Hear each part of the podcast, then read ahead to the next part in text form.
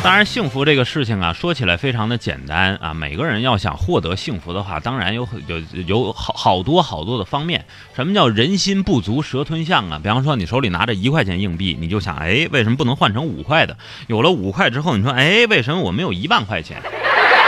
你有了一万块钱之后，你就想，哎，乔布斯死了之后，那些钱都给谁了？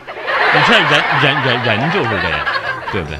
但是我想，人这一辈子啊，你要是有一个能爱你的人的话，你比方说谢老板啊，抛弃我多少天了？大家算算，大家算算，像话吗？啊，回家不就结个婚吗？结个婚不，洞房花烛夜，好，我给你三天，够了吧？我的妈，我佩服死了，还没腻呢，你知道吗？这家伙还没回来呢，是吧？但是，说实话，有一个爱自己的人。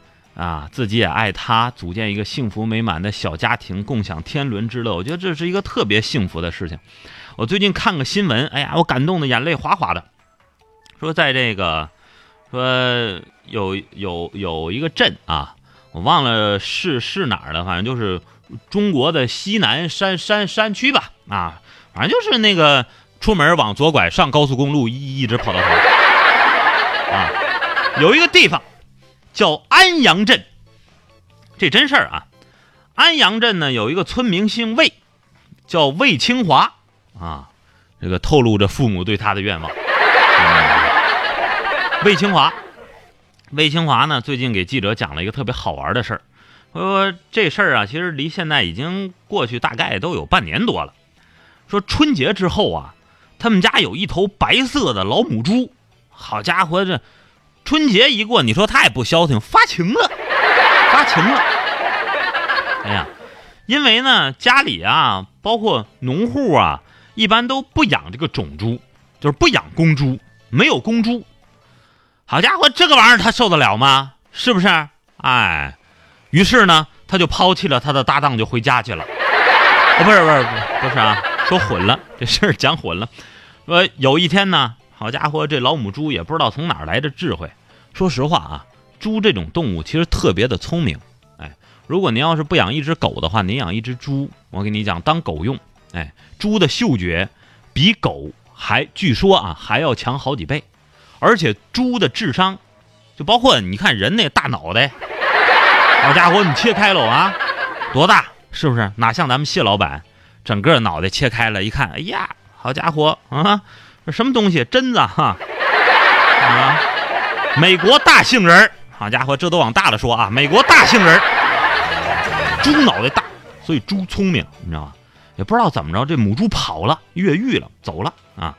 然后呢，春节过后，这一家人，你想啊，在农村呢，在目前中国广大的农村呢，一头猪对于家里来讲，那是有的时候甚至是全家的唯一的财产。有好多穷人家，我上过。贫困山区，说家里一穷二白，连头猪都都养不起。我听过最心酸的一句话，一个贫困户跟我说：“说这个年初的时候呢，本来想养点猪，但是啊，这个一个小猪崽儿啊，抓一个小猪羔子要三百块钱，家里没有这个钱。所以说，朋友们，哎呀，努力吧，啊。”社会主义共同富裕的道路啊，还有很长很长要走，哎，咱不说这个，不说这个啊，说老母猪跑了啊，这一家人急呀，找啊找啊，附近的山都翻遍了，没找着。哎，说就在前两天，哎呀，母猪回来了，不仅自己回来了，还带回来一群，哎呀，一查十三头啊小野猪，呵，好家伙！村民们纷纷感叹呐：“哇塞，现在这个环保做得好啊！这山上都有野猪了，这家伙，好家伙！”但是听完了村民的感叹之后，我觉得太肤浅。嗯，通过这个故事，哎呀，我真是感触颇深。朋友们，我们总说，人的一生当中至少要有两次冲动：第一，说走就走的旅行；第二，奋不顾身的爱情。好家伙，人家猪都实现了。